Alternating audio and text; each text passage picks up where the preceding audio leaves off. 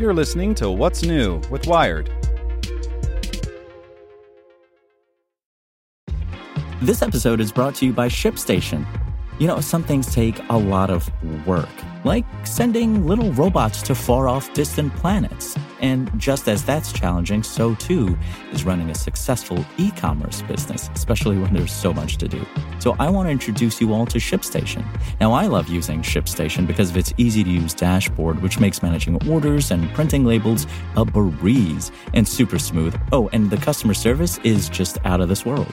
It's exactly what you need to help grow your business. Sign up for your free 60-day trial at shipstation.com slash technews. That's shipstation.com slash technews. This podcast is supported by Tools and Weapons, the podcast hosted by Microsoft Vice Chair and President Brad Smith. Each episode features insight you won't find anywhere else from the center of the conversation surrounding emerging technologies like AI. Right now on the podcast, you can hear a special episode where Brad Smith lays out Microsoft's vision for a vibrant marketplace driving the new AI economy. To hear more, follow or subscribe to Tools and Weapons with Brad Smith wherever you get your podcasts. Here's today's spoken edition of Wired. Review Airblaster Freedom and Ninja Suits by Adrienne So. The last time and place you want to hear someone compliment your ski apparel is when you're in the bathroom, fiddling with the butt zip. As I started to examine the zippers in my general crotchal area, I heard someone exclaim, Sweet onesie! I looked around and saw another woman giving me a thumbs up. I should have gone into a stall first, but such is the attention grabbing nature of Airblaster. Air Blaster was founded in 2003 by pro snowboarder Travis Parker with pals Jesse Grandkoski and Paul Miller. As you might have been able to tell from the name, a slang word for fart, uh, they decided that the sport of snowboarding was getting too serious. Airblaster's wildly eye-catching original fun product is designed to be visually striking and easy to use. The company's onesies are also affordable. The Freedom Suit is a mere $350 and the Classic Ninja is $110. That's as much as a ski jacket and thermal top cost, without pants. If you're just getting into the sport and don't want to spend years accumulating gifts, hand-me-downs, and sale items, the Freedom Suit is the way to go. One and done. The recent return of the ski onesie is a matter of heated debate. Some argue that ski and snowboard design has necessarily evolved since the 70s.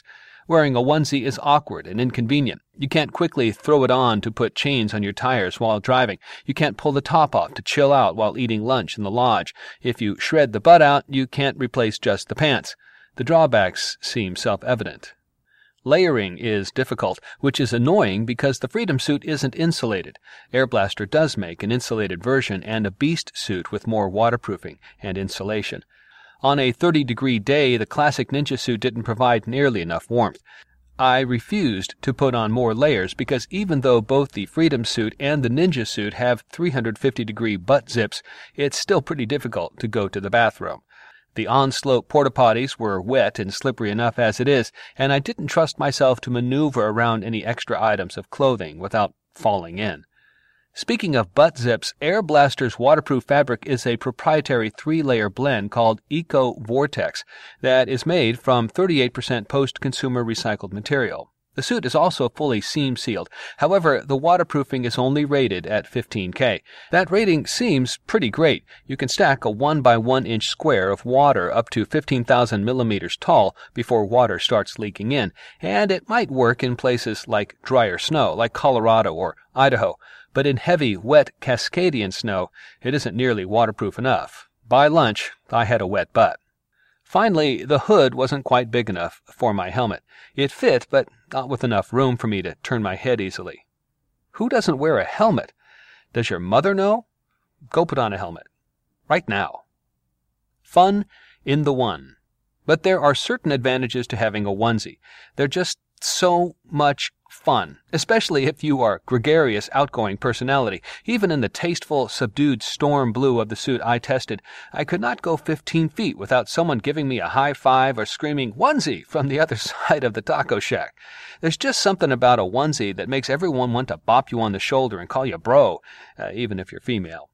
The ninja suit is even better. Airblaster does many special editions with snowboarders. This year's is with pro snowboarder Corey Smith. Both the hooded and the unhooded versions come in a variety of colorful prints and patterns. Your usage isn't limited to snow sports either. You could buy your friends matching suits and wear them all out while camping.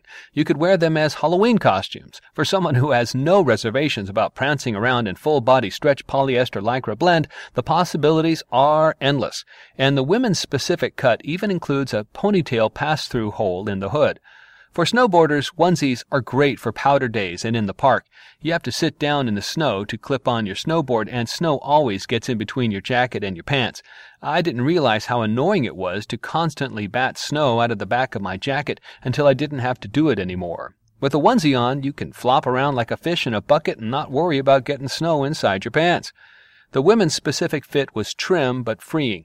Airblaster claims that the suit is designed to be roomy, so you can still backflip in it. I can't do that. However, I did ride through the park to execute my signature move, which I call the Dipsy Doodle. I can report that the onesie is indeed loose enough to pop off the top of the smallest jumps while shrieking at the top of your lungs. One Love. It's hard to recommend buying a onesie. You'll still need to bring an extra jacket on ski trips for scraping ice off your windshield and going out to eat.